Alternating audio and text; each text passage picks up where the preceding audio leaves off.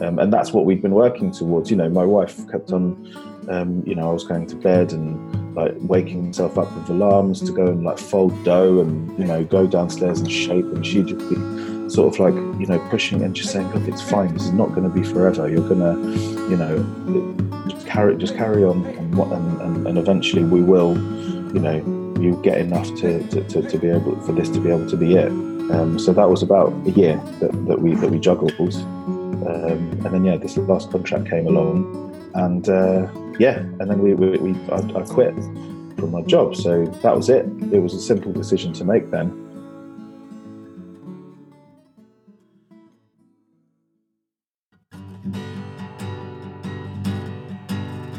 This is the Sourdough Podcast, the show about the innovators, leaders, and creative trailblazers in the sourdough community and the stories behind the bread. I'm Mike Hilburn, and on this episode of the Sourdough Podcast, Adam Pagor shares his hard and fast journey into sourdough. Starting in twenty thirteen with a baking class, he eventually made the leap to a Rofco oven and started a microbakery in his London home.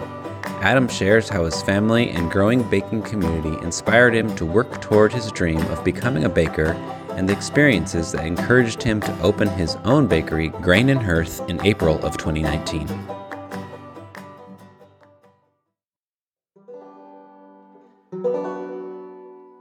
A quick word before we start the podcast. I wanted to welcome everyone back from, let's call it, my extended winter break.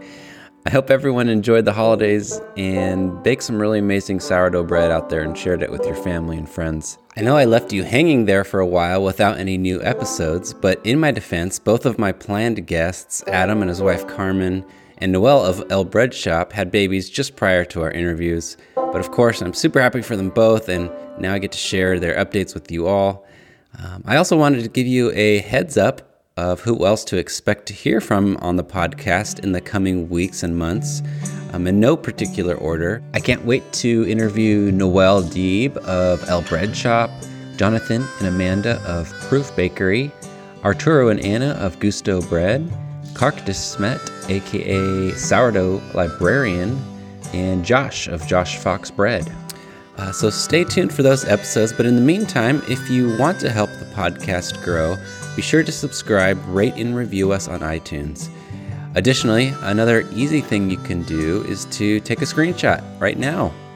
Uh, no, really, right now. Uh, go ahead and share it on Instagram and be sure to tag me. I love resharing your posts, and of course, it's super helpful in sharing the podcast with others.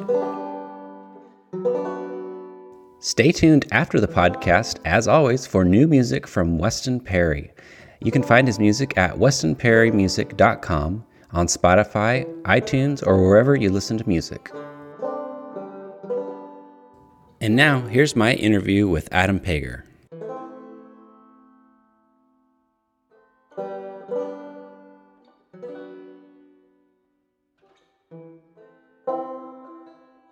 My guest today is Adam Pagor, head baker and owner of Grain and Hearth Bakery in Whitstable, England. As long as I've been baking, Adam has been an active member of the Instagram sourdough community, generously sharing his knowledge and inspiring others to bake better bread. Adam formerly operated Season Microbakery in Greenwich, London, before setting up shop in a converted garage in Whitstable, where he now lives with his wife and bakery co-owner Carmen, and his children Finn, Orla, and brand new baby Alec. Uh, Adam, it's a pleasure to finally meet you, and uh, welcome to the podcast. Thank you very much. Thanks for having me. Yeah. Well, hey, huge congratulations uh, on the new baby. When did uh, when did Alec uh, show up? Uh, he's five weeks uh, five weeks ago, so twenty-sixth of November. Yeah. Wow.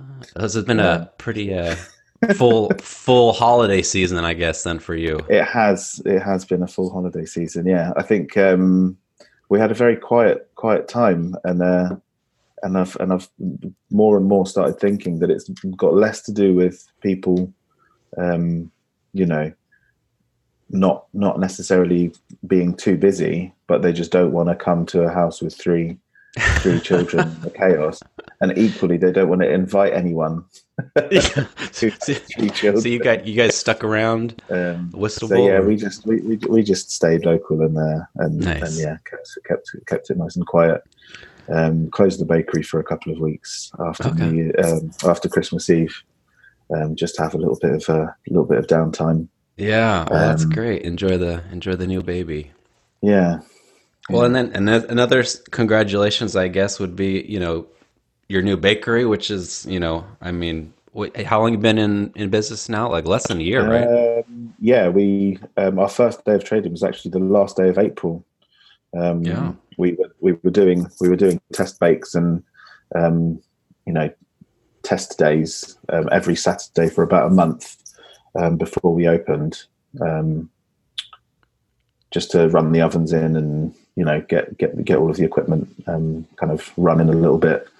Um, so yeah, it's been it's been yeah just a, yeah well, well well under a year. I think seven seven months. I think I'm like probably many other people who uh, really enjoyed watching that whole journey kind of like take take place on Instagram and kind of seeing like kind of that step by step. Yeah, the renovation. I think um, yeah, it was quite.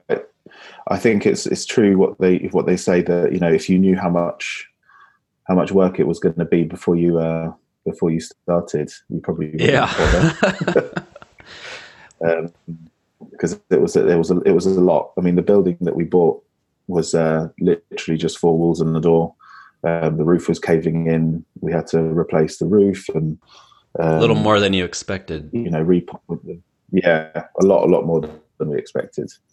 Um, but it worked out. Everything worked um, timing wise. Everything worked out really well, um, and we were able to open about about two or three weeks um, later than than we expected. So, and we just missed Easter and the kind of crazy yeah. Easter rush, um, which I've kind of felt as though we were dodging a bullet.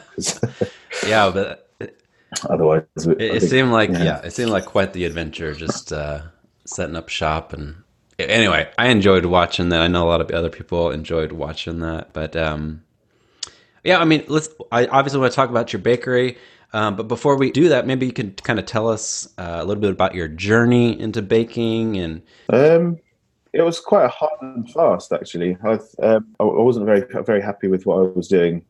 um I was uh, working in a um music library for um quite a few years. Um, after taking a break from um, from hospitality, like a record um, store? Uh, no, no, no, li- li- a library. So okay. a library oh, archive, music library archive. Okay. Um, yeah. Um, so I was so so it was, you know, it was nice um, for a while, but I think I kind of slipped into it because it was the polar opposite of anything else I'd been doing until yeah. that point, um, and I just needed a break at that, at that time. But it's something that dragged on for for for a long time as well. Um, So during that time, um, I had I had quite a lot of downtime to um, to read books and, you know, set things start setting things up. We had what, our first baby, was this, Adam? Um, who's now six. Uh, two thousand thirteen, two thousand twelve, okay. two thousand thirteen. And then, so I mean, had you baked anything before this? Uh, you were just totally different no. industry. Very, very, um, very horribly and unsuccessfully. Yeah. That, that that was one of our listener questions uh, from Static Line Sourdough. He wanted to know if like baking was always your plan, but it sounded like this just kind of just no. showed up. How, how did you how did you first get introduced to to, to bread, to baking? Um, well, I tried I, try, I tried to bake a few loaves just of, you know, simple Easter breads, and it all went terribly. Um, and uh, it was at a time when kind of sourdough had started kind of getting back into the mainstream in England. A friend of mine was working um, in a hotel restaurant where they were making their own bread, um, and he he basically just um, decided that that's what he wanted to do, and he kept on getting pulled off the line um, to to um, you know pulled out of the out of, out of making bread to, to to jump on the line to, you know, kit cook, and he just decided that he didn't want to do that. You know, they wanted to. They wanted to, um, you know, have fresh bread, but they also didn't want to mm. give him the time. Um, so he he just uh, applied for a job with no experience, with no experience apart from the hotel, um, in a bakery. And from that point, you know, I, I kind of became more aware that that bread was kind of coming back into, you know, nice bread was coming back into fashion, I suppose, or um, kind of getting back into the mainstream. Um, and uh, at the same time, he sort of became my sounding board um, because I was trying to bake and everything was going wrong. I didn't know what I was doing. Um, and my wife sent me on a on a baking course to E five Bakehouse. I don't know no, I haven't. if you've heard of it in um in, in in London in Hackney. It's like it's basically the now kind of known as the Mecca of modern sourdough in in in London and I suppose England. They sort of uh, were the first to to start milling their own grain on site and um, you know using stone ground U K heritage flours and things like that. So. Um, I didn't know that at the time. It was just, I think my wife chose it because it was the cheapest. I mean, so you right out of the gate, you kind of started taking classes, like. Well, I just took one class. I just took one class, and it left me with a lot more unanswered questions than than answered ones. Um, I followed the the, the the recipe that they gave, and you know had successful results with it, um, but not as successful as I as I wanted them to be. And, you know, at that point, I'd started following um, this friend of mine, Ben, who was working in a was working in a bakery, and he was, you know, producing really beautiful bread. I went to visit him at the bakery. It had a completely different texture to what I was making. Um, you know, everything everything about it was uh, was was different, and also what I wanted. So he just said, "Look, well, come come and join me for a, for a huh. few shifts and see how it yeah. see how it is." Um, he was always available to answer questions about it. Um, in, in your mind, in your mind, is it like, are you still in like, this is just like a fun thing to do? This is a hobby, or, or is your mind like thinking about other possibilities at this point? Um, yeah. Oh no. That, yeah, there was def- at that time I, I had a little catering business, um, and I was doing private chef. Okay. So you, work. so you were in the food industry, like you, you were doing the, the record yeah, yeah, yeah. business and, uh, the music. Yeah. Okay. So that was so that was kind of running all kind of concurrently, um, because I was just trying to make a little bit of extra money with the new with the new baby, um, and uh, you know trying to kind of go in a direction. My wife was just like, "Look, you want to do this, you know. There's no point kind of going to going to your going to your job that you don't like and um, being miserable all the time. So just try and you know uh-huh. do something else." Um, so all of the little jobs that I was doing and Um, like little catering contracts and things like that, I was just kind of putting towards um, funding for equipment, um, and uh, I was making a lot of jams and preserves and chutneys and things like that, um, selling them at markets and making bread, um, making bread to te- for, for people to taste to taste the uh, to taste the preserves with, um, and people were coming over to the stalls that, that I was that I was on saying, "Oh, this is really good. You should do mm-hmm. more of this and less of that." Um, and at that point, the penny dropped, and I was like, "Well, got got to start got to start doing something about this," um, because I was baking in a you know small mm-hmm. domestic oven. Um, American ones are huge, can be huge, but the in, an English domestic oven only has what space for one you know cast iron pot, so it was literally one loaf of bread at a time. So even if I wanted to bake, you know, four loaves, it would take, you know, four hours. Everyone, everyone that's kind of jumped from home to to micro knows knows the feeling. So, uh, so I did a little bit of research. Um, there was a small community of um, of Rofco bakers at the time, um, and it was Twitter that oh, okay. I first found all of these kind of uh, Rofco Rofco people um, in the U K, and a couple in America, maybe one in Holland as well. There's like a quite a good quite a good blog. Um, one of the first things that you Google when you Google sort of like artisan bakery um, and Rofco's is the is a little like Dutch um, like Dutch couple that, that that have been kind of running a blog for for a long time. I can't remember what they're called, but there were these there, there were there were a couple of guys that had already bought Rofco's. Uh, um, a um, friend of mine, Andy, um, who has a bakery called Bread by Bike. Um, and somebody, some other guy, another guy called Nick, um, who had a bakery called Breaking Bread, um, but with like a breaking. Yeah, I, I think I remember that one. um, yeah. Um, so we basically just met up a couple of times. I bought the Rofco, um, and then I just said, "Guys, like, let's just get together and have like a little bake days." um, where we can sort of share tips and tricks and, and things like that. And this is all still like twenty thirteen. This is all like within the same year. Yeah. I yeah, mean, so yeah, it sounds yeah. like you, like from the yeah. beginning, you're like make you're like making choices here. You're like, all right, I'm going to buy the Rofco. I'm I'm going to. Yeah. Yeah. I think from I think from when. Yeah, from when I from when my uh, I visited my friend's bake, um, you know, the, the bakery that my friend was working at, and got a, got a better idea of how to do things on scale. Um, got a lot more information about you know um, the processes um, and filling in all of the gaps that were missing from the bread course that I took. Um, coupled with uh, you know all of these people giving me quite mm. good feedback. Yeah. Um, On the, on the bread that I was kind of giving them to taste, um, you know, all of the jarred things that I was making, which I didn't think was that good. Um, I just thought, you know, if I carry on doing this and keep on improving, then, you know, it's only going to get better. And um, there was just nothing in the area. There was no, there were no, no, no nice bakeries where I was, um, no, no nice bread. Um, and there was a kind of clear gap yeah. in the market. Um, for it. So well, that was one of the questions I had from, let me see, uh, Annalise Joyce. She said, you know, what was it about sourdough? Like what was, what kind of pulled you towards sourdough in the first place? Was it like something to do with the health um, the benefits or, I mean, or what, why, why sourdough? At the time, it was just a lot of the food that I was making was kind of focused around, you know, like health and seasonality mm-hmm. and season.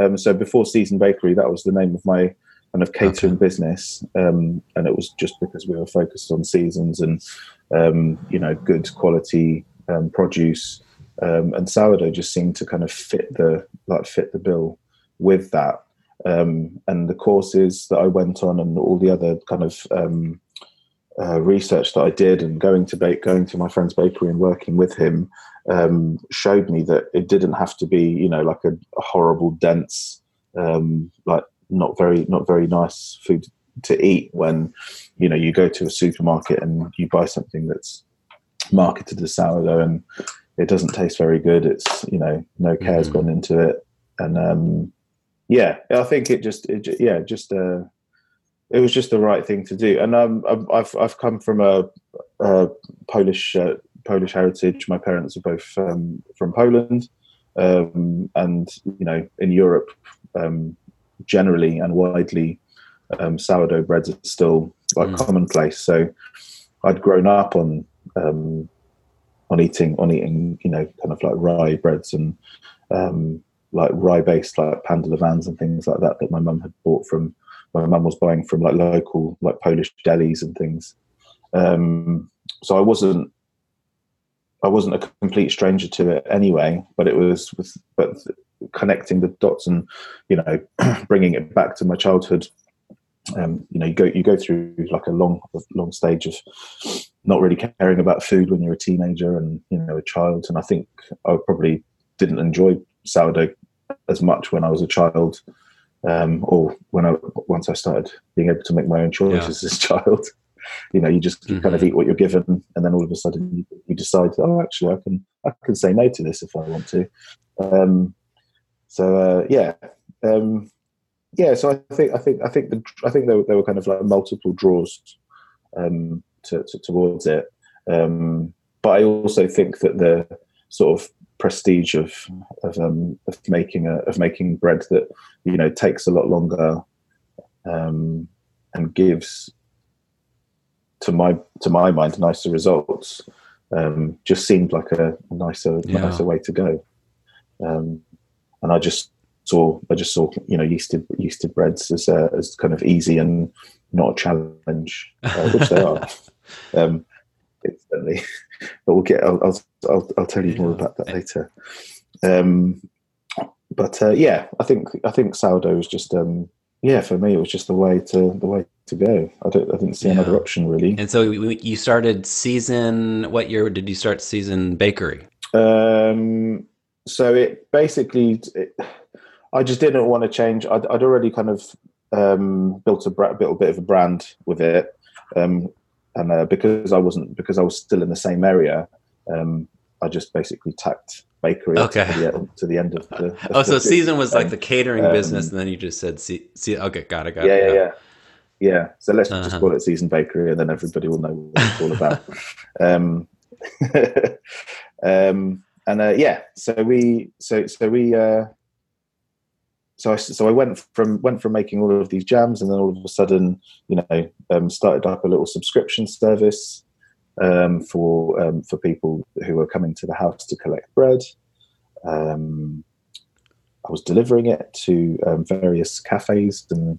and uh, restaurants and health food shops. Let, let me ask you a question now, because I feel like I feel like that's kind of like our theme, or at least my theme of the season would be kind of focusing on the cottage baker.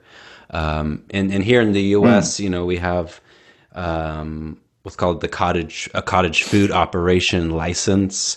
Um, or yeah. in, in different states, they have different names and different statuses. Yeah, no, yeah, I'm, I'm aware of it. I think. It's a, it's a lot easier in in England. I think in recent in recent years, it's um, the, the the government and uh, local local councils have um, have been kind of asked to push for for, for people to um, to become self-employed, because there's you know uh, huge um, huge amounts of unemployment here, um, and uh, and I think they you know they just wanted to encourage people to start businesses from home. So I don't think it's that they make things easier um, in terms of you know the kind of hoops that you've got to jump through to become a, a registered business, um, but they are very very helpful, um, and I think um, it doesn't seem as though the um, the, the laws are as strict um, in the U K mm. as they are in America. Was that a fairly easy? Was that like an easy process for you, or what was that process like? Like make checking all the legal boxes and. Yeah, so you so so there so there, there there's a website. Um, the the kind of um, the government database has a section on starting your own starting your own food business, um, and it basically just gives you a checkbox um, mm. list of things that you have to do, um, and uh, it's. I mean, I, I suppose it, it probably probably quite similar to.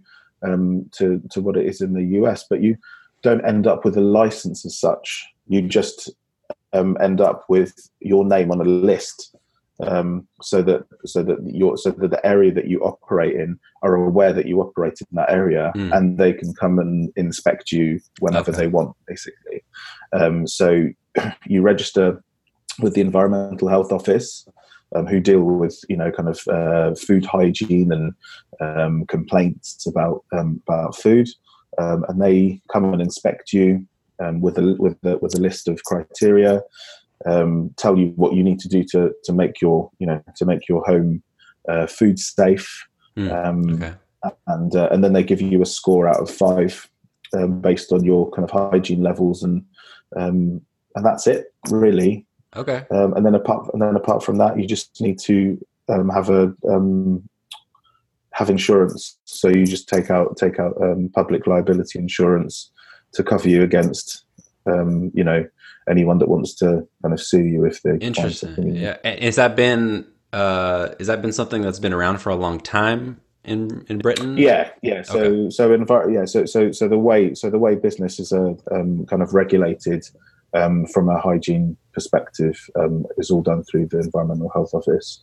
Yeah, um, I mean, because that's something in California, at least, that's only been around for since like twenty thirteen. Like the cottage food yeah, operation this, license, yeah, like it's brand new, basically. Yeah. So, but it could be that they that that they they saw a spike in um, in people trying to run businesses from home, similar to the, how it's been how it was here, mm-hmm. um, and thought, well, we need to regulate this somehow. Because um, the only the only difference is that if you have a brick and mortar um, business that's at a completely different address, um, which has you know opening hours that are kind of publicised on online, um, then they can potentially just visit you you know at any point and kind of just drop in on you and do a mm. spot check. Um, whereas when you're running a business from home, they have to make an appointment because they know that you know you're running a business from home. Um, so it's slightly different.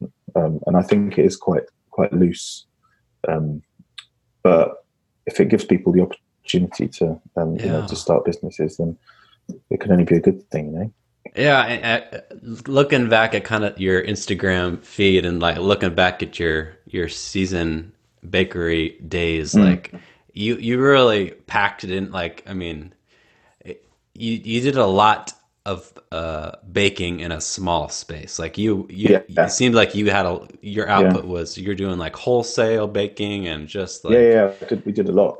Um, and yeah. I had people visiting me specifically to see how I was running a bakery from a small space. Um, there was one, one, one guy from Japan. Um, he'd been um, working uh, or starting at uh, Illebrod in a in a in a Norway, um, and uh, he sent me a message saying, "Oh, I'm, I'm about to open a bakery in, in, in Japan, and it's going to be in a really tiny space. Um, can I come and you know see how you do it?" Yeah. Um, so it is possible. I've seen people operate from smaller spaces. Um, I think my my family would quite. Um, tolerant to, to, to, to what I to what I was doing. Uh-huh. I know that um, that, that Bonnie um, Bonnie O'Hara, you know, runs everything from her act from her actual house as well, and that you know you can see her kids running around in the back yeah. and stuff like that. Um, it's about twenty, twenty minutes from my house, actually. Yeah, it was quite similar. It was quite similar for me. Um, a lot of the a lot of the kind of um, equipment was in the, was in a garage, um, so. It was a. It, it was quite disjointed. I was producing all of the dough in the house because it was the warmest place. Mm-hmm. Um, one of my Rofcos was in the house, um, in the same room, uh, which helped kind of warm the room. um, and then the um, the fridge, all of the fridges, and the other two ovens, um, an extra extra um, counter space um, I had in the garage. Um, so a lot of it happened in there. Mm-hmm. Um, a lot of that happened in the um, in the house, but I was kind of running between the two, um, you know, daily. yeah. So, so you're you're you're running this huge opera. I mean, what was your kind of like output at this point? At- oh, loads. Um, I was baking like a few hundred loaves of um, just, bread. This just seems insane to me that you're able to do this out of a, a little flat like downtown, mm. like London, and like. Be able to, you know, maintain. You have kids and your wife, and living in the same space. It just seems like that's it's just a lot of pressure. Um, to be, I mean, it was have like a had, wholesale fairly, accounts, and it was quite a big. I mean, the house wasn't small. Um, you know, it was a it was a house with an adjoining garage, so it wasn't like you know I was kind of running up and down stairs, and you know it was it it was doable, but it was very it was just very tight, um, yeah. and you know we'd we basically kind of. Um, everything was reduced for the family was reduced down to, to, to just a few rooms um, because it when when I first started and I wasn't doing as much volume, um, I had time to kind of set everything up in the dining room and then clear it down at the end of the day so that you you know mm. you could still use the dining room as a dining room. Uh-huh. Um, but towards the end, it just got to a point where the dining room was just like a no go zone, and you know, um, you just, it, it was just the room just. Ceased to belong as a as part of the house, and that just became part of the business. Um, but uh, yeah, we made we made a couple of um, like changes um, to make it so that I didn't have to walk through the rest of the house. Um, so the so that so the dining room had a set of double doors that led out into our back garden, um, which I basically had open, and a little pathway that led to the garage. So I basically so I didn't ever go through um, go through the house. Um, it was just kind of kept between the two the two areas without having to oh. access the rest of the house. Um, but yeah, it was it was it was a lot, and uh, you know, to, in the last year and a half or so, um, I started um, doing viennoiserie as well, um, and you know, the need for that in the area um, was was huge as well. All of the all of the restaurants and um, cafes and you know brunch spots that I was supplying. Wow. They just jumped on it straight away, and that soon became that's amazing. You know, just as just just as busy. Um, yeah, and so, so so besides this one class that you took, I mean, seemingly at the very beginning, are you all purely self-taught? Were you taking classes? Pretty much. Yeah, yeah. No, I didn't take any. I didn't take any classes after that. All it was just bakery experience after that. So while I was working, you know, do, doing my because at, at first I was only. Baking two or three days a week, um, and you know, still work, still working um, a normal job. So I was, you know, I had a, I had Monday off, um, and then on um, and then on a Tuesday, um, I would mix, I would mix dough, um, shape it, proof it, um, go to sleep, and in the morning I'd get up super early to bake it all, Um, wow. Leave it in the leave it in my front porch for my deli- for, the, for my delivery guy to collect it, um, and then I'd go to work, um, and then I'd come back and do that all again. Wow. Um, so it was it was it was it was really really tough, really tough. You know, yeah. going to work for you know nine hours a day, and then coming home to mix again, and going to bed at going to bed at twelve to um, to, to bake again at four, and then going to work again. Wow. Um, was it was a lot. Well, so as you're working this process out in your mind and you're you're you're juggling jobs, are you thinking at any point like, what's your your mental process as far as like what you're thinking about for the future? Like, did you ever think about like a different path or just being like a, a baker at a another bakery or or why? No, did... no, I, I, I didn't. I think I, I'd, I'd worked I'd worked for salaries um, for long enough to know that I didn't ever want to kind of answer to anybody ever mm-hmm. again. Um, so the so so the so the the main aim was to mm-hmm. you know open a viable business, but the other aim was to work for myself. Yeah. Um, so that wasn't it was never going to be an option to kind of get a job at another at another bakery at that time because we were you know starting a family. The priority was being able to support each other, mm-hmm. um, you know, make some money.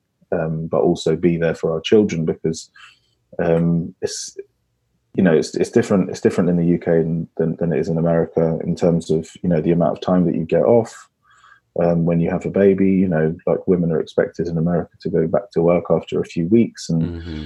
you know um, men don't get don't even get a look in. It's just like, oh, you want some time off? Yeah, yeah. Tough. Um, and in England, it's not that much. It's not that much different. I think you get two or four weeks or something, really, okay. um, of uh, paternity leave.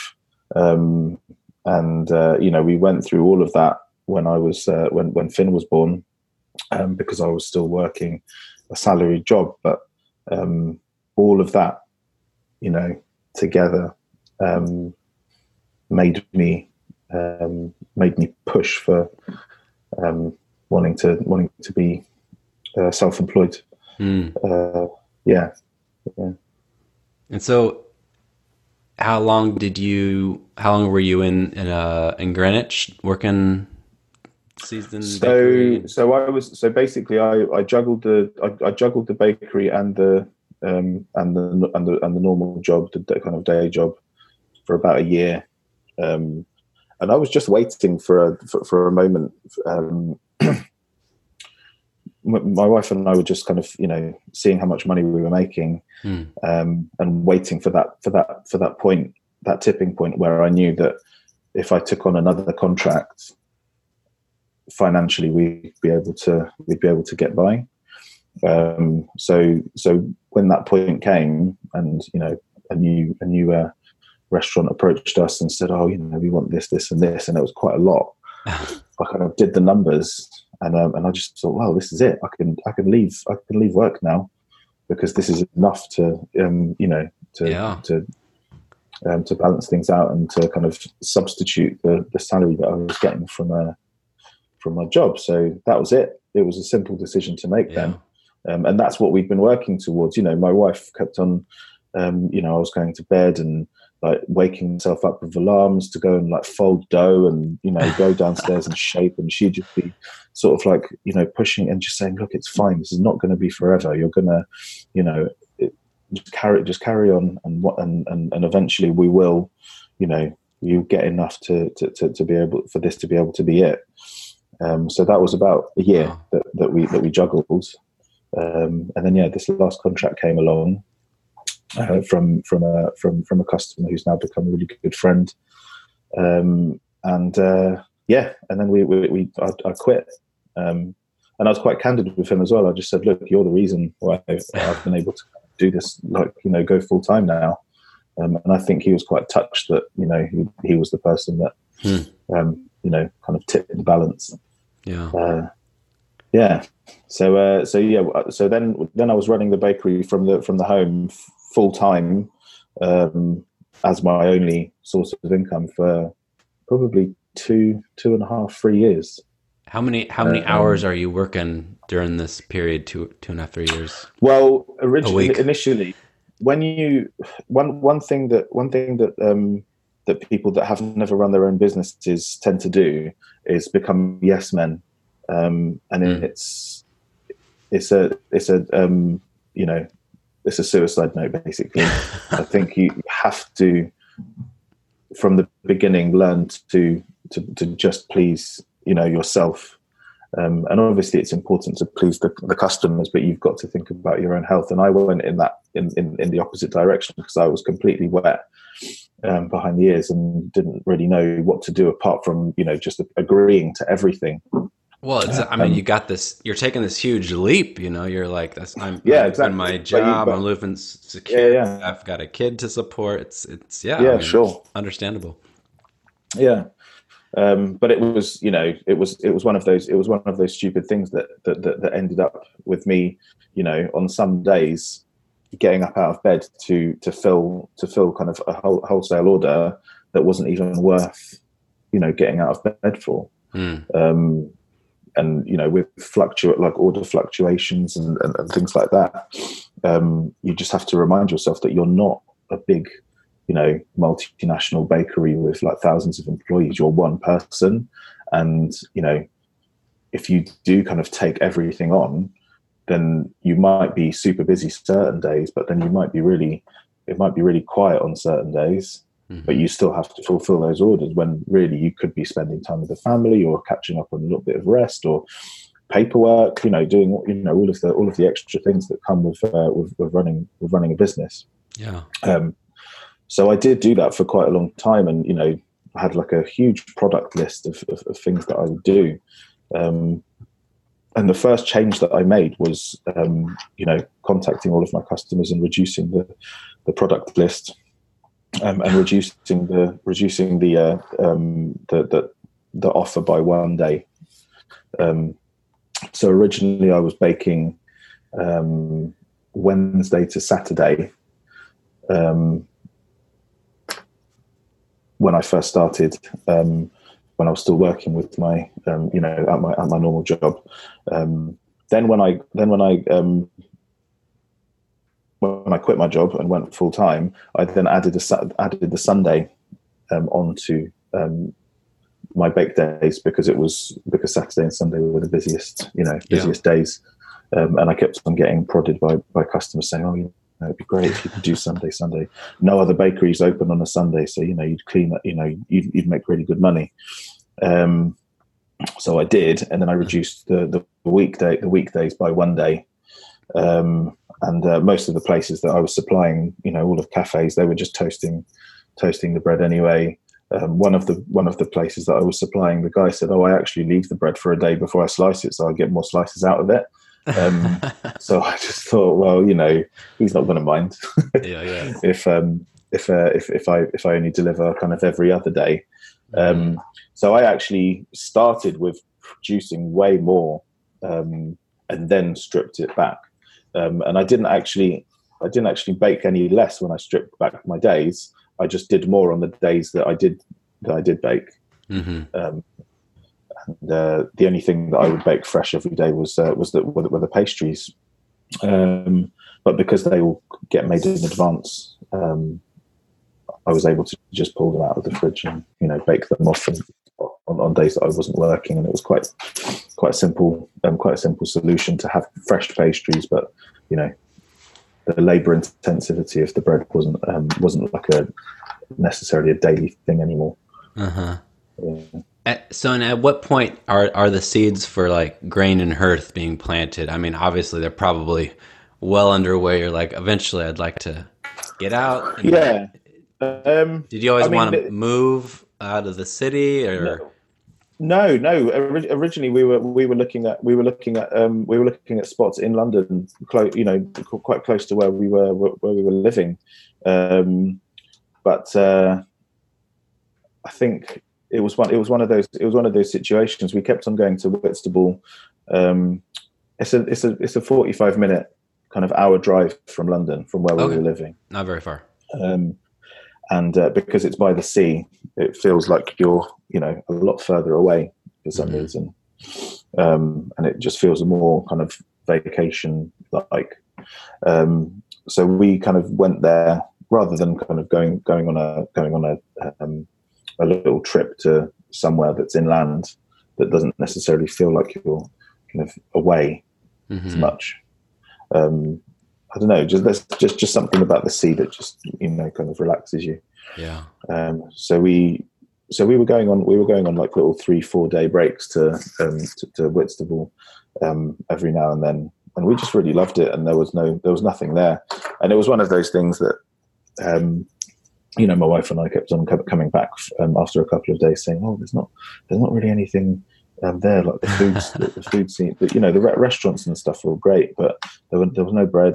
Um, and I was like, oh, maybe one day we could we could do it. And, you know, everyone does that. They go on holiday, you know, yeah, you, go, yeah, you go away and you're like, oh, I could live here. Um, you never do.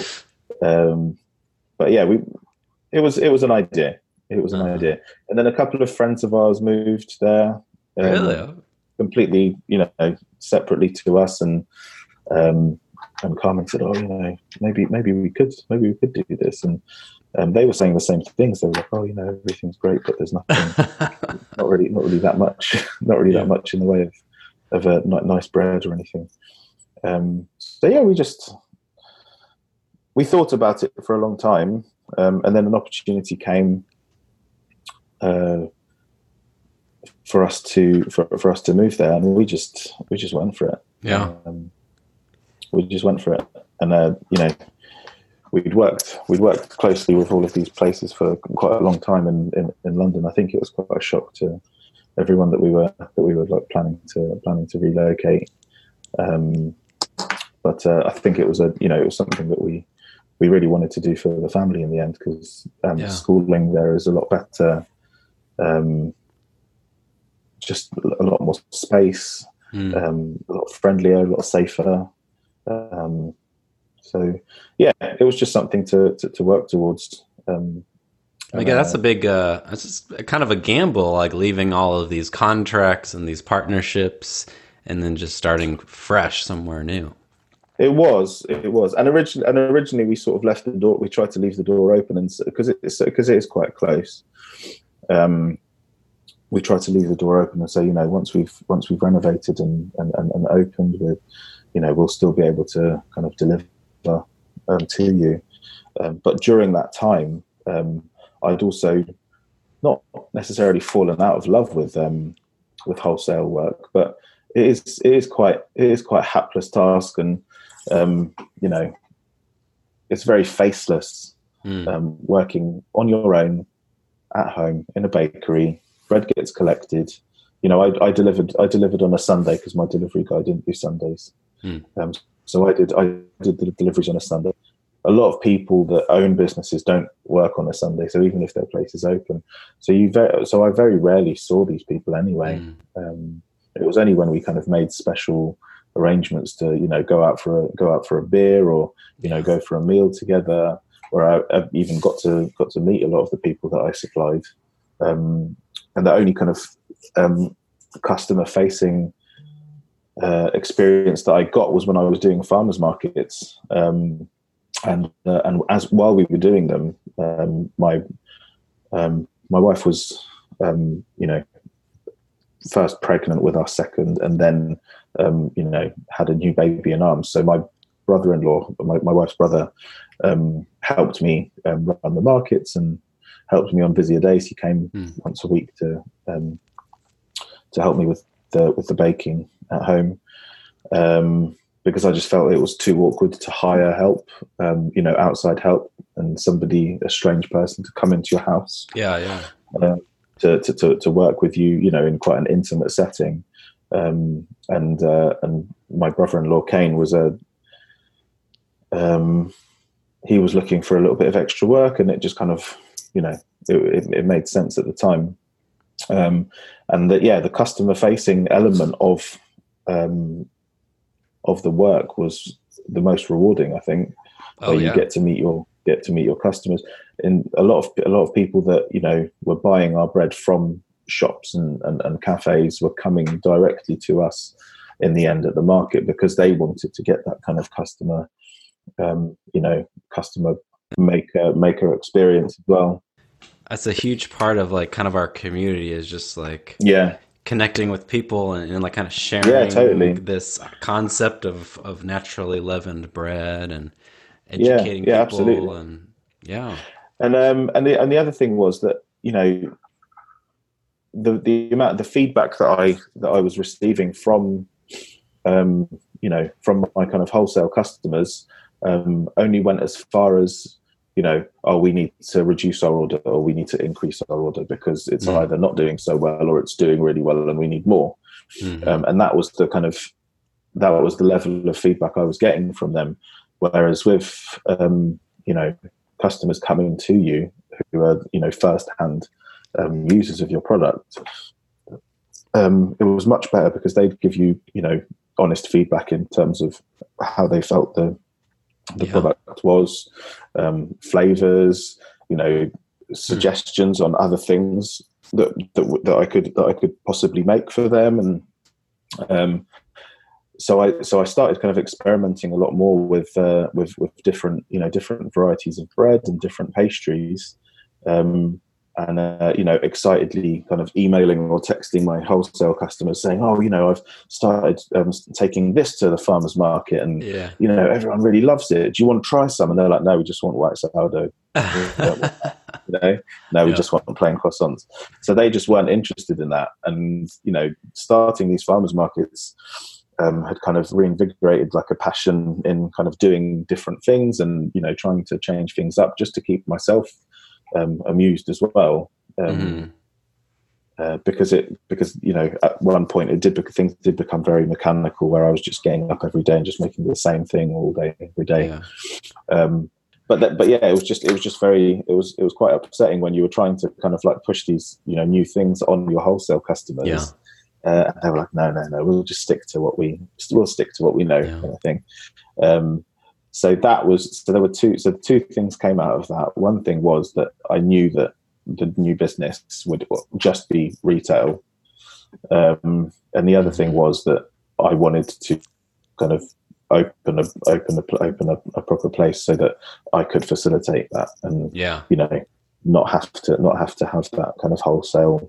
Um, interaction anymore and just concentrate on customers. Um yeah it's kind of made, made yeah, it your so, own yeah you kind of yeah so the yeah so the farmers markets really yeah they should they just showed me kind of a different way, um and uh gave me gave me more inspiration to kind of you know push for for, for, for opening a opening a, a, a, a you know brick and mortar bakery. Well, so so fast forward, you guys, you know, found this uh, garage in, in Whitstable, and mm-hmm. you buy it, and you transform it, and it took a little longer than you thought it was going to take. Um, you guys aren't, it's like you live separately from, this is like the, the garage. Is oh, yeah, yeah, yeah. Just it's a bakery, yeah. right? Yeah. I mean, okay. it's not it's not far, but it's uh, it's definitely separate. Yeah, we live we live a, like a five-minute walk away from, uh, from, the, from the bakery. Um, but but now you're like now you're a basically a brick and mortar uh, in a new community, and uh, mm-hmm. h- how did they receive you? How did they kind of uh, how did you kind of make your presence known? And did you kind well, of we, build up we, to um, it at all? Moved, or? Yeah, yeah, yeah. We moved to we moved to um, to Whitstable. We had the sale agreed on the bakery in June um, two thousand eighteen, um, and we didn't end up completing on the bakery until December. Uh, mm. two thousand eighteen. So, you know, we'd had the sale agreed. We were like, right, that's it. We're moving. Closed down all of my wholesale contracts. I was like, brilliant. You know, we'll have a little bit of time to get ourselves unpacked and kind of get, you know, get around the community and introduce ourselves and, you know, make friends and things like that. Um, and then, you know, surely we'll we'll have, we'll have completed by, you know, the end of August, beginning of beginning of September. Um, so we were there. And um, and then, you know, kind of like weeks and months we were like ticking along, and we were thinking, oh my God, what have we done? Like, and that's, and towards the end of it, I was thinking, this is is this even going to happen? You know, at any point, this person, you know, the, the, the person selling the selling the spot could say, oh, actually, we, you know, we're going to go with somebody else. Or it was all very stressful towards the end. But um, while we were while we were waiting, I had a lot of time, so uh, I. I'd sold two of my Rofcos, um, and kind of sentimentally kept one, um, and took it with me. Took it with me in the move.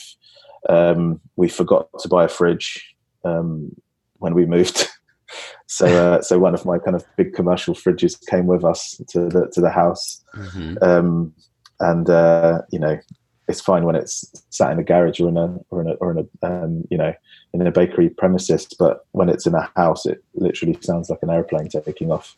Um, but that's, you know, we we just, we just thought, oh, you know, let's let's just let's just use this fridge for now until until it has to be moved into the bakery, and then we'll buy a new one.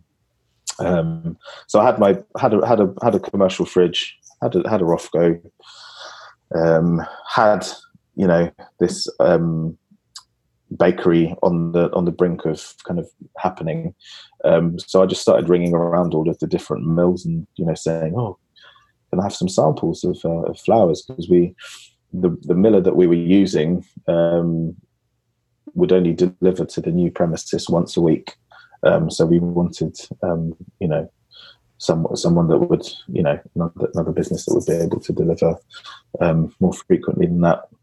Mm-hmm. um And uh, and it just was a good opportunity to you know to have a little to have a little play around with different flours from different mills.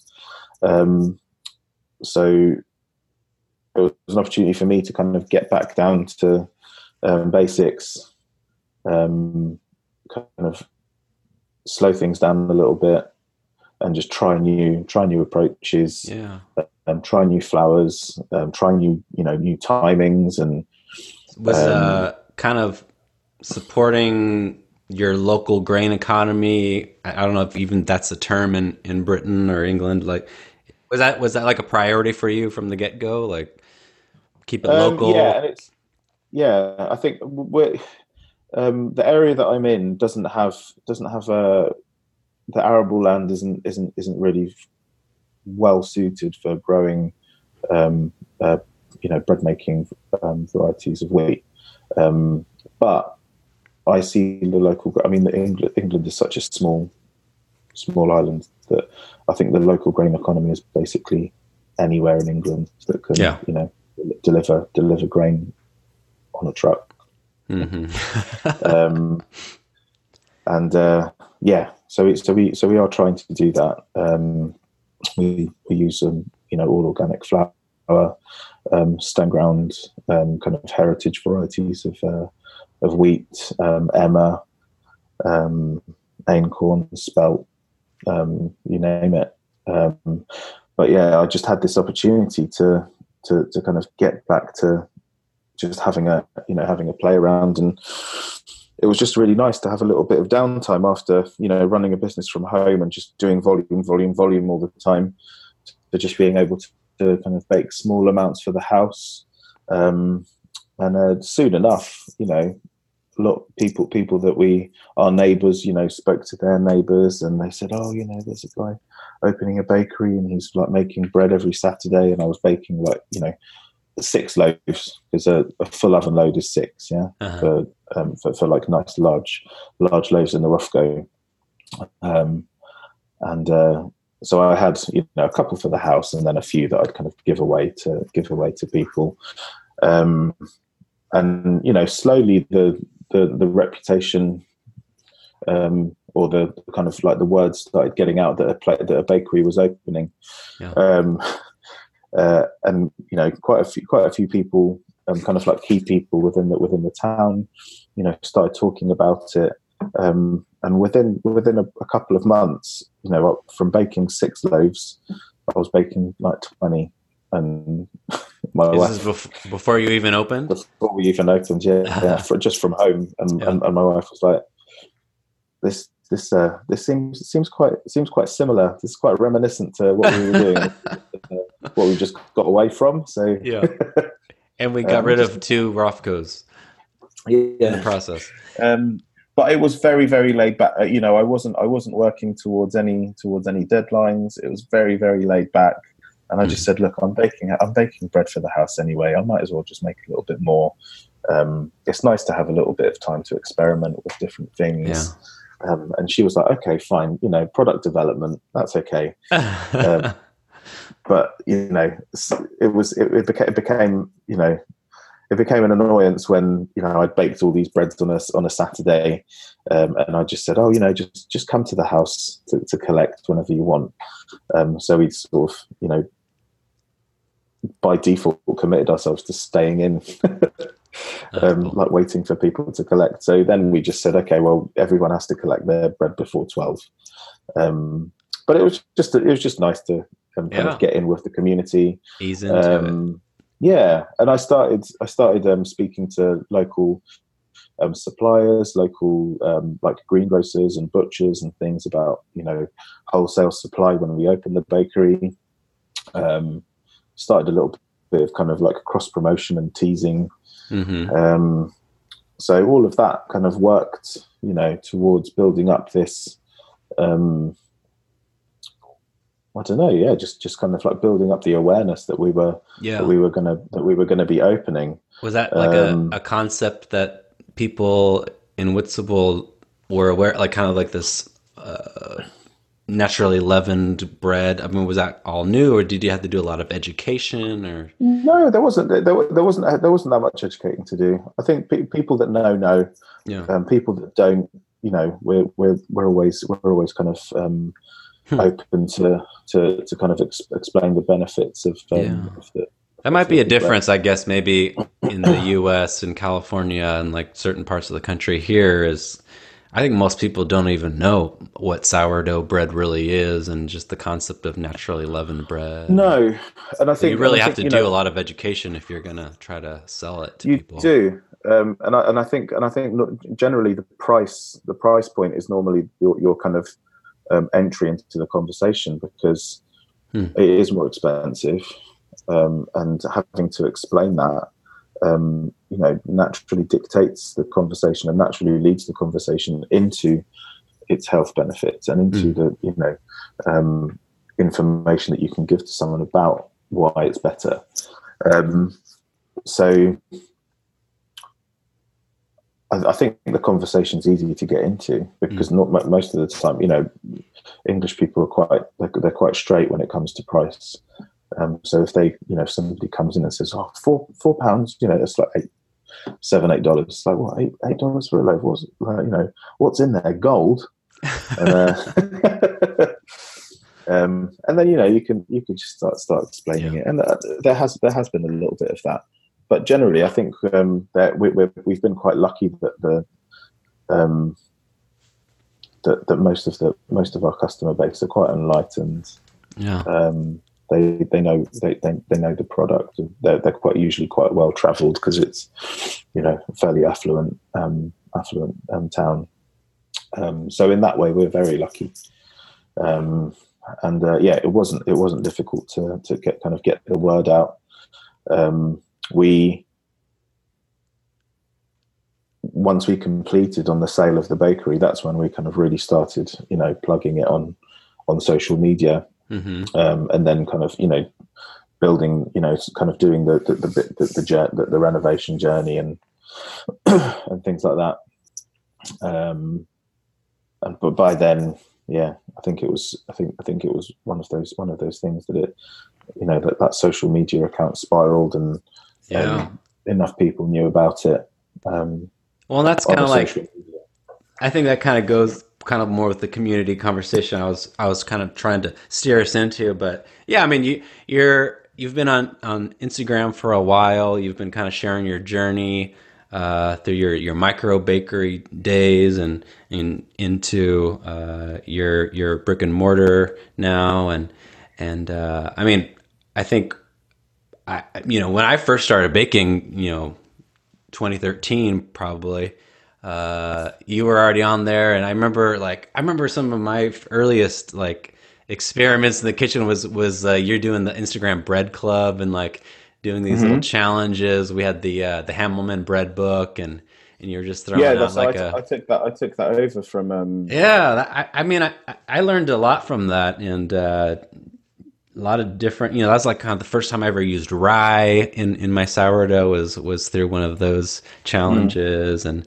And uh, so, you, yeah, you've kind of been uh, one of those people that have been uh, out there in the in the community. In, when I say community, I mean Instagram community, kind of challenging people, educating people, just really sharing your knowledge and, and wisdom freely. And um, and really, was, you know, well, I think, personally, I think one of the people that kind of got me into baking. It's a funny one because a lot, yeah, a lot of people have asked me about this, and um, and I, you know, there there are some some people that are very very guarded about um about their kind of approaches and techniques and things like that because, um, and it's normally other self-taught bakers that um, that are very guarded because mm. they think, oh, you know, I've I've I've I've I've worked hard and I've done this and and you know I've kind of like honed my skills. Um, and why should you know? Why should I tell anybody else about how I've how I've got you know gotten to that point?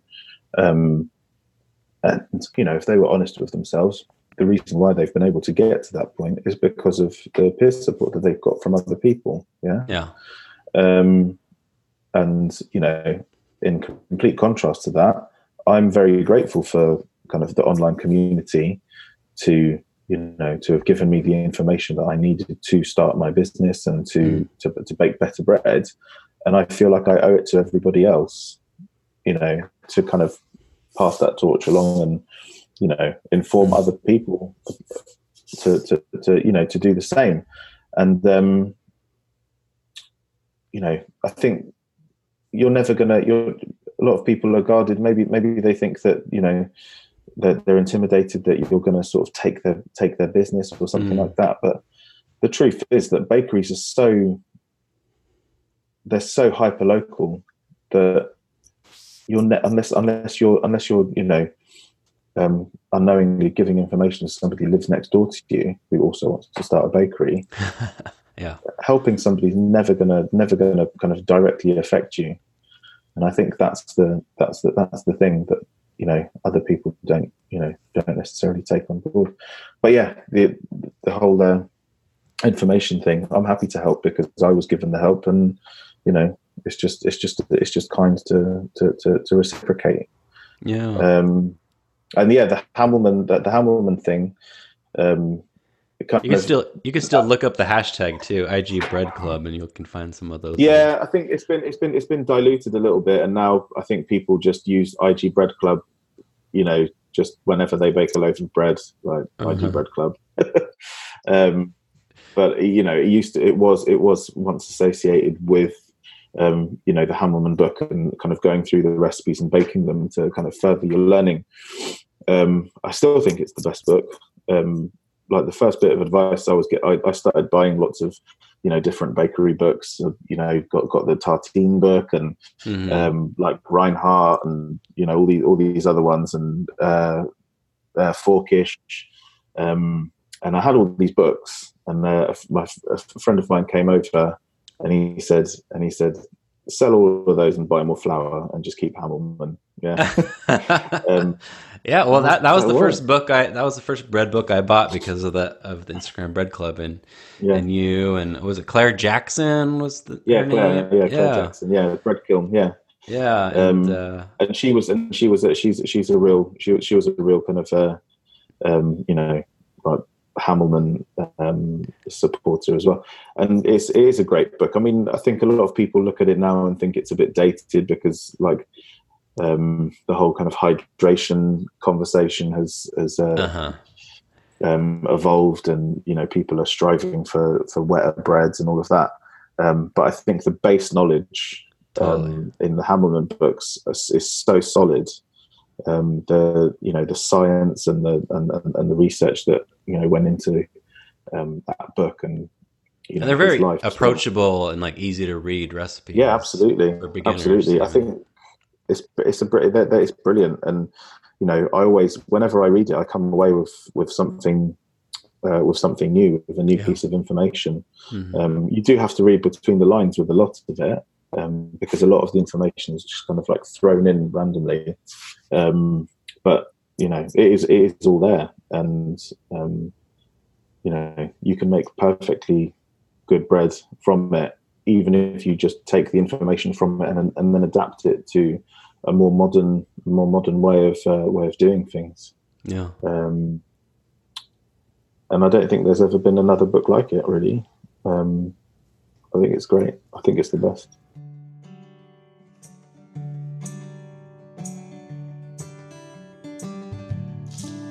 Hi, it's me, Mike, again. Here's a quick reminder to go check out the podcast website shop where you can find two great ways to support the show.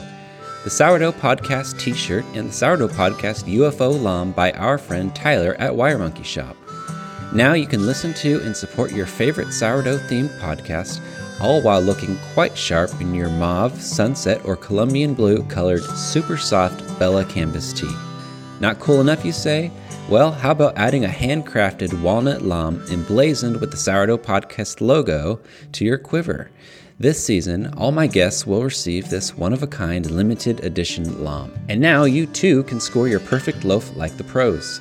A portion of all proceeds goes right back into the production of the podcast, so you can look good and feel good at the same time, knowing your support is helping inspire our sourdough community. Not your style? Maybe you have a sourdough fanatic in your family. Talk about the perfect Valentine's Day present. That's right, folks, it's just around the corner. So head on over to the podcast website shop. Your support makes all the difference. Now, back to the show.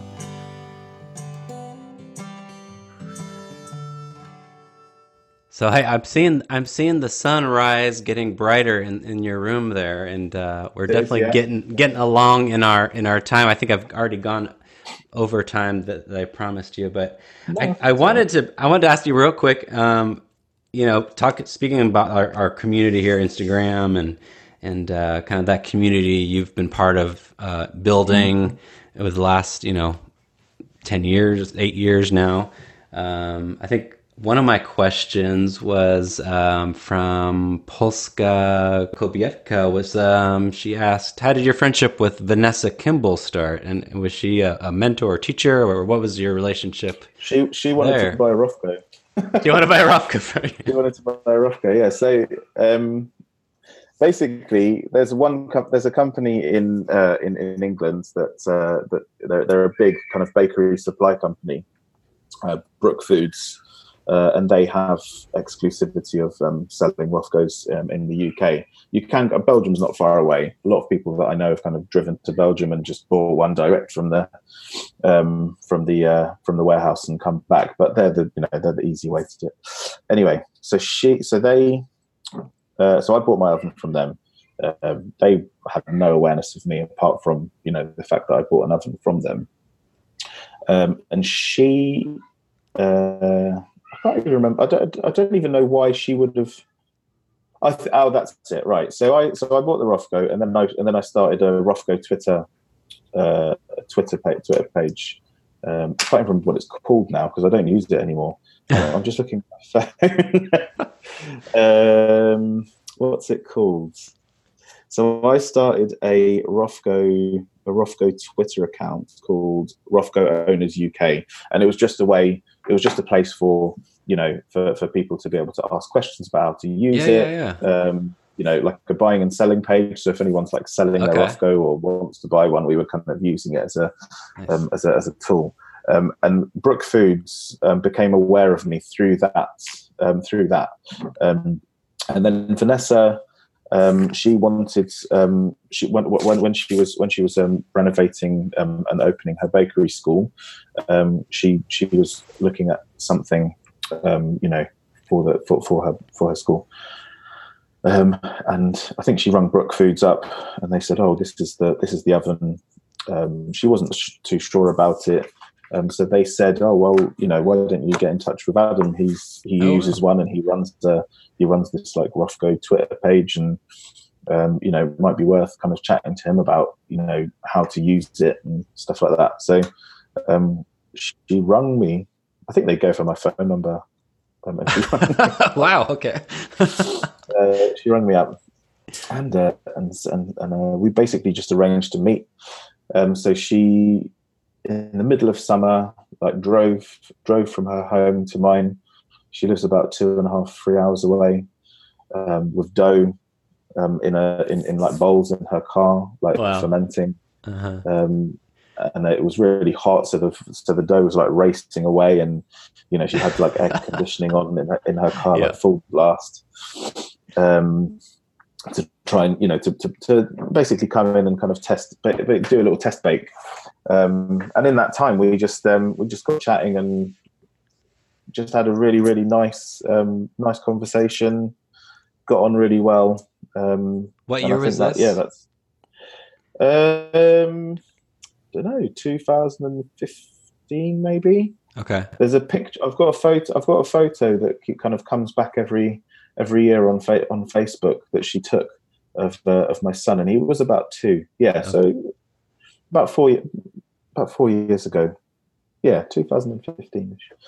Um, yeah, so she just came to do a test bake in the oven, um, and then I basically just became her. You know, she was just, she was just ringing me up for for advice, and you know, when she was baking in the oven, she was like, "Oh, this isn't quite right. That's not quite right." We were just chatting about um, about bread, and uh, and then she and then she invi- she invited me over to her house. I just said, "Look, maybe it's better if I just come for the day and we just do a bake together." Yeah. Because you know we're kind of going back and forth, and you know it's not not really. Um, it's more of a hands-on. Uh, yeah, it's more more of, more of a hands-on thing. So uh, so yeah, I went went went to her house, um, and we spent the day together. Um, did a bake, just hung out. It was really, awesome. really That's nice, awesome. Informal, um, and uh, yeah, I think she started getting result like you know, kind of better results from the oven, mm. um, and we were just yeah, we were just kind of like shooting ideas off of each other and stuff, and uh, and then when she was, um, you know, she'd been given the um, like the publishing deal to to release her book. Yeah, um, you were involved with that too. She asked me to. She asked me to be involved with it, and I styled it. Um, so I basically baked all of the recipes from the from the book. Um, so all of the all of the recipes in the all of the photos of the of the of the, uh, of the, um, of the breads that were in the book are all baked by me. Um, we spent. I think I, I was there. I was there for like three days at a time, once a month for about half a year. Wow. Um, because it was it was quite like there was quite a lot of kind of like seasonal um, influence in the book, so a lot of the, the the breads and the inclusions that were in the breads um, were kind of done by seasons, um, or I think that was the original one of the original concepts for the book. Um, so yeah, it was basically just going there, um, baking um, for for three days um, while the, while everything was being photographed and shot. Yeah, um, I remember that. It seemed then, like a lot of fun.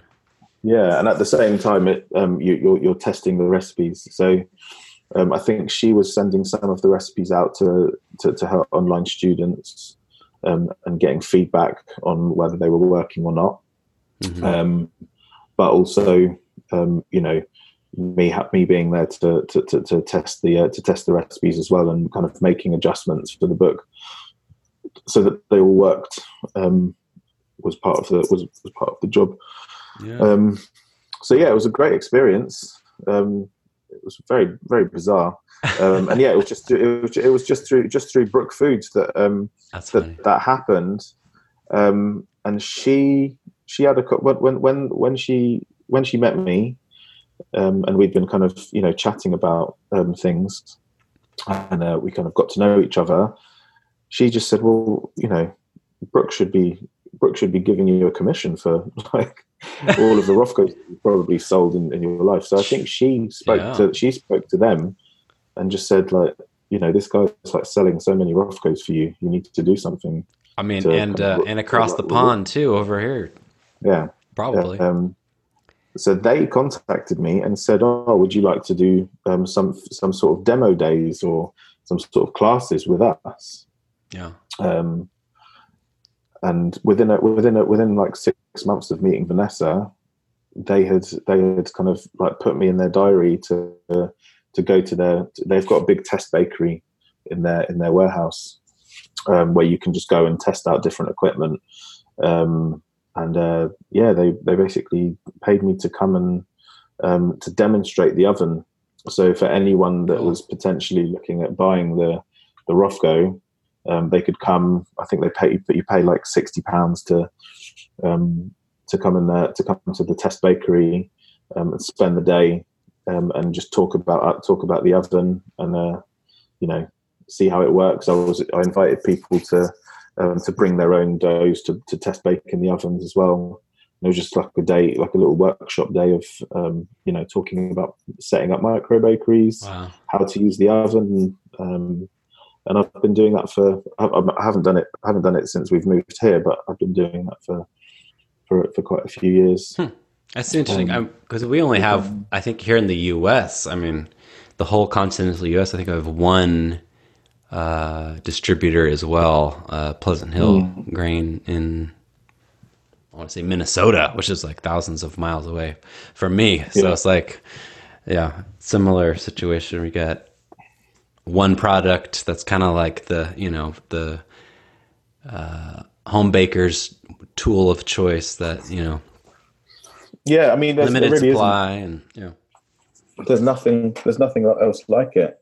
Mm-hmm. Um, there's nothing else like it. I think there's there's one oven, like a like a German, like stone hearth, like domestic oven, um, that I was also looking at at the time, but it was really really expensive, and you could only bake like one or two loaves in it. And I think it was just uh, you know, uh, more of a like domestic tool. And this was the only thing that kind of fit a bill to be able to produce more than, you know, your average oven. Mm-hmm. Um, yeah, so Vanessa's been a been a, a real, really like lovely experience, kind of getting to know her. Yeah. Um, and, and another another person, I you know, there seems to be a, a Campbell's dough knife in, in every sourdough baker's hand these days. Uh, you guys yeah. have been yeah. been uh, pretty close for a while. What's uh, how did well, you I guys tested, I, connect? I, I, I, I product tested his first dough knife. I've still got it. I think it's still the best one. Um, um, yeah, he just he, we, we just got chatting, and uh, he was he's just really keen baker. Um, actually, really talented. I think he kind of. Um, he, he downplays that. I think he, he's a lot better than he he's obviously a great like metal fabricator, but you, you get the sense yeah. of like, oh yeah, he knows what he's doing with. Oh with yeah, bread, yeah, yeah, yeah, definitely. Um, I think he's just got a very methodical mind. He's um, he's he's he's like an electrical engineer, so as well. So I think he he kind of he, you know very very good at um kind of like math, you know, maths and mm-hmm. um just being able to solve problems in his head. So. Um, I think bread baking he approaches with a, with a similar mind, um, and yeah, works for him really well. I think he's great. Um, but yeah, he, um, he we we chatted, and you know I was troubleshooting with him a lot um, when he first started uh, like baking and kind of like entered onto the um, like you know into the community, um, and I think it's been it's quite a weird one because his because because his uh, his uh, his Instagram handle um, makes him look like a bot account because he's, he's, he's got the numbers at the end of his yeah, name. Yeah. So you don't really know. You, like at first, you're like, "Who the fuck is this guy?" Like I don't, I don't really know. like who are like who, who are you? I don't even know if you're real. Yeah. Um, but you know, we kind of backed and forth loads, um, and then. He said, "Oh, you know, you're bending down quite a lot when you're lo- like loading and unloading your ovens. I can build you a stand." Yeah, for, yeah, for, I've seen those. So he, so, so he, so he, so I had the um the prototype stand um for the for the for the Rofco. Mm-hmm. Then he made another one with like a little drawer at the bottom, so that you could place your board onto this like um you know retractable drawer just under the oven. Mm-hmm. Um, he made me, you know, confectionery racks and various like racking and, and, and things like that. Um, and then he he just said, "Oh, I'm, I've been kind of working on this, working on this uh, bench scraper." And there was a lot of uh, there was a lot of um, like fun and jokes um, online at the time uh, about. Um, I, I don't know if you know who Paul Hollywood is. Yeah, um, yeah. He's like a, he's like a, a, a, a baker in uh, in England. He's a bit of a laughing stock. Um, And uh, he he released his own sort of like bench knife, okay, um, a few a, a few years ago, um, and you know it was sold through like T J Maxx and um, and lots of like places like that. Um, and you only had to kind of like lightly sand away the um, the logo that had been kind of printed onto the to the wooden handle for it to just be kind of completely nameless and for you know for uh-huh. it to be a perfect yeah, yeah, nice yeah. like dough knife. Um, But there was just a lot of like jokes from different bakers saying, "Oh, we bought this Paul Hollywood bench knife," and oh, everyone loved it, even though they kind of felt like they shouldn't have. Um, anyway, so he just so so, so he, he said, "Oh, I've, I've I've been working on this, been working on this bench knife, like a non-stick one." Um, and I said, okay, that sounds good. I mean, you know, it is annoying having a sticky bench now. Mm-hmm. Um, so when he was delivering one of his, like one of the things that I had ordered from him, um, he bought this scraper, this bench scraper to me. Um, and I tested it out. It was really nice to use. Um, and then he bought me a couple more. Um, you know, he'd been getting feedback from different people. Um, and uh, yeah, just ended up with the one that he makes now. Yeah. Um, Got a couple uh, in my yeah. kitchen in California. You send yeah. them all over the world now. Yeah, they're great. Really great. But um, he's just been, he's just been an invaluable, like, you know, source, um, because it, he's worked in, he's worked in the, in the industry for so long that he knows, he knows what you need before you do. Um, mm. in terms of in terms of kind of fabrication equipment, um, so yeah, I think I think the bakery the bakery space would have been like way less um, you know user friendly if it hadn't been for his advice and like the types of uh, types of things to get. Yeah. Well, sounds like you got like a, a great you've you've kind of created this great online community, and you've kind of got this like great physical like real person community down out there in England, and uh, just got some great people around you. Got beautiful family who's joined us on the call. Who's this? Yeah, this is Orla. Hi, Orla. How are you? It's like, who's Daddy okay. talking to? um, well, let, you know, I've already gone way over. Uh, it's probably my longest podcast ever. But one, one last question. I think I think this is one most people want to know. Um, you know, if you can give maybe if you can go back and tell yourself maybe one bit of advice uh, when you were starting out your sourdough baking. This is from Travel Dan eighty-seven. Uh, what might that be? In other advice for for uh, bakers, home bakers trying to maybe take the next step. I think I think the most important thing, as what we touched on at the beginning, is to is to choose your choose, choose your work carefully, and to um, and to, to kind of like map out boundaries from from from from very very early on. Me stripping back all of my kind of like hours and days and things like that was very very important for kind of like family work life you know work life balance. Um, and and I think you know it's such a it's still such a um, like a new industry that you're never gonna even even with, with like you know lots of you can have lots of fear about starting the business. Mm. Um, But it really is a case of, at the moment, of, you know, like bake it and they will come. Um, so I think that, I think the most important thing is to just set yourself days that you want to work, um, and set yourself quantities that you want to make, and try to try to stick to try try to stick to that, and just just know that, you know, it's going to be okay, and that you you will get you, you know you you will get the work without having to kind of say yes to. to absolutely everything.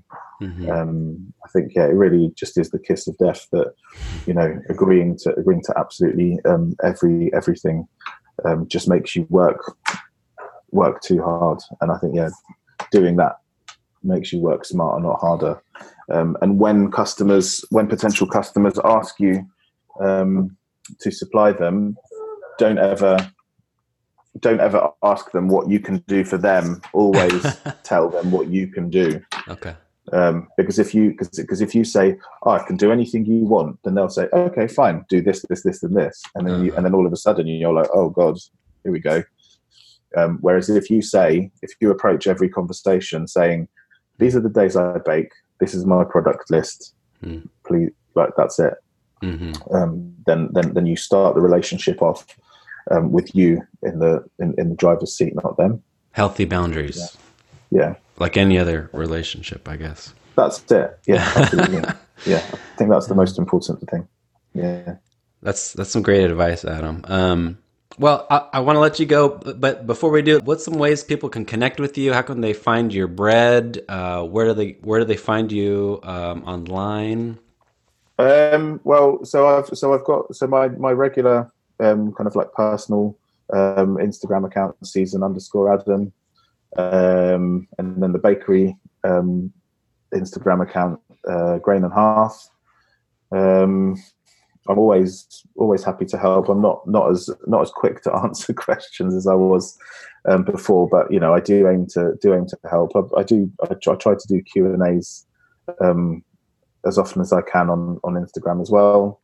Um, we kind of use them as a as a as a um, as a promotional tool now. So on the days mm-hmm. that we're, the bakery's closed, because we want to kind of keep the, the social media feed going, that's when I, that's when we kind of do like little question, you know, Q and A sessions and things mm-hmm. like that, just to keep like the stories active and stuff. Um, but uh, yeah, if you're ever in ever in uh, in London, um, we're only only like a, an hour's train away, um, a train journey away from away from London. Um, And uh, yeah, we've got some online courses. On yeah, our, you on guys are doing? Um, on, on is it all online, or you guys do physical like? Uh, oh no, they're physical courses. They're just available on. They're just they're just uh, okay. they're, they're just available to, to buy online. Um, cool. So we're so we're doing we're doing an introduction to sourdough course um, once once a month. Um, I've started doing uh, um, viennoiserie courses as well. So like hand laminating courses. Um, there's only, I think there's only one up, one available on the website at the moment, but we're going to add more throughout the year. Um, we do little pizza workshops um, in the evenings, like a, you know, bring your own bottle, um, make some pizza, hang around, hang out, and you know, drink a bit of wine. Um, yeah, so there'll be more of that, more of that this year, I think. Um, awesome. Kind of like teaching and yeah. Well, I hope someday to, to have the, the opportunity to make it out there and meet you in person cool. and eat some of your bread. And um, but uh, yeah, thank you so much for uh, coming on the podcast, Adam. And no problem. And uh, good to have you on the show. Yeah, thanks for having me. Thank you so much. All right, well, have a great day, and uh, say hi to your family for me. And and yeah, uh, it's night. Been great. All right, thanks, Adam. See ya. Thanks. Thanks so much for listening. If you want to find out more about the podcast or hear previous episodes, go to the sourdough podcast dot com. And while you're there, send me your sourdough questions. I'll try to pick one or two questions per episode and submit them to our guest on air. Also, don't forget to follow us on Instagram, and be sure to share your best loaves with hashtag sourdough podcast, and I'll repost my favorites. We need your support, so if you like what you heard, please make sure to subscribe and rate us on iTunes. See you next time. Babe, what's getting to ya? No need to be afraid. Yeah, we got bills to pile up. It ain't no big thing.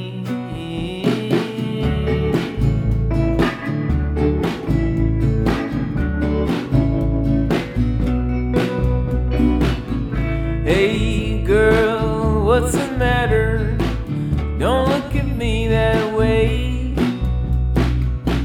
I just want for you to say that it'll be okay. The closer I get to you, when you feel this way, reminds me my mind and your words not the same. I know, I know, you need some time alone.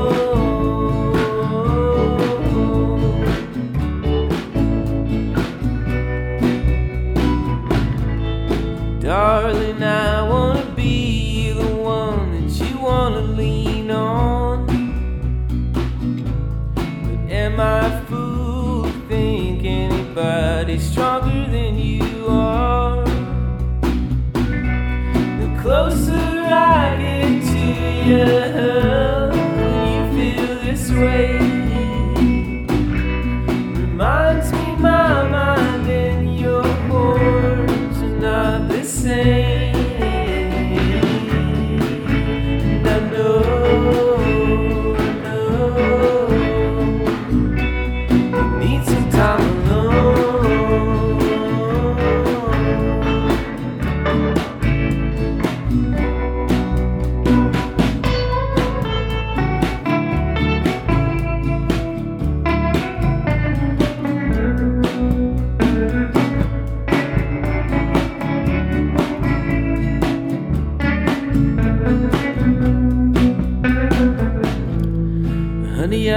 gonna let you be what you wanna be always. 'Cause watching you makes me be a better man every day. The closer I get to you, you feel this way. Reminds me my mind and yours are not the same.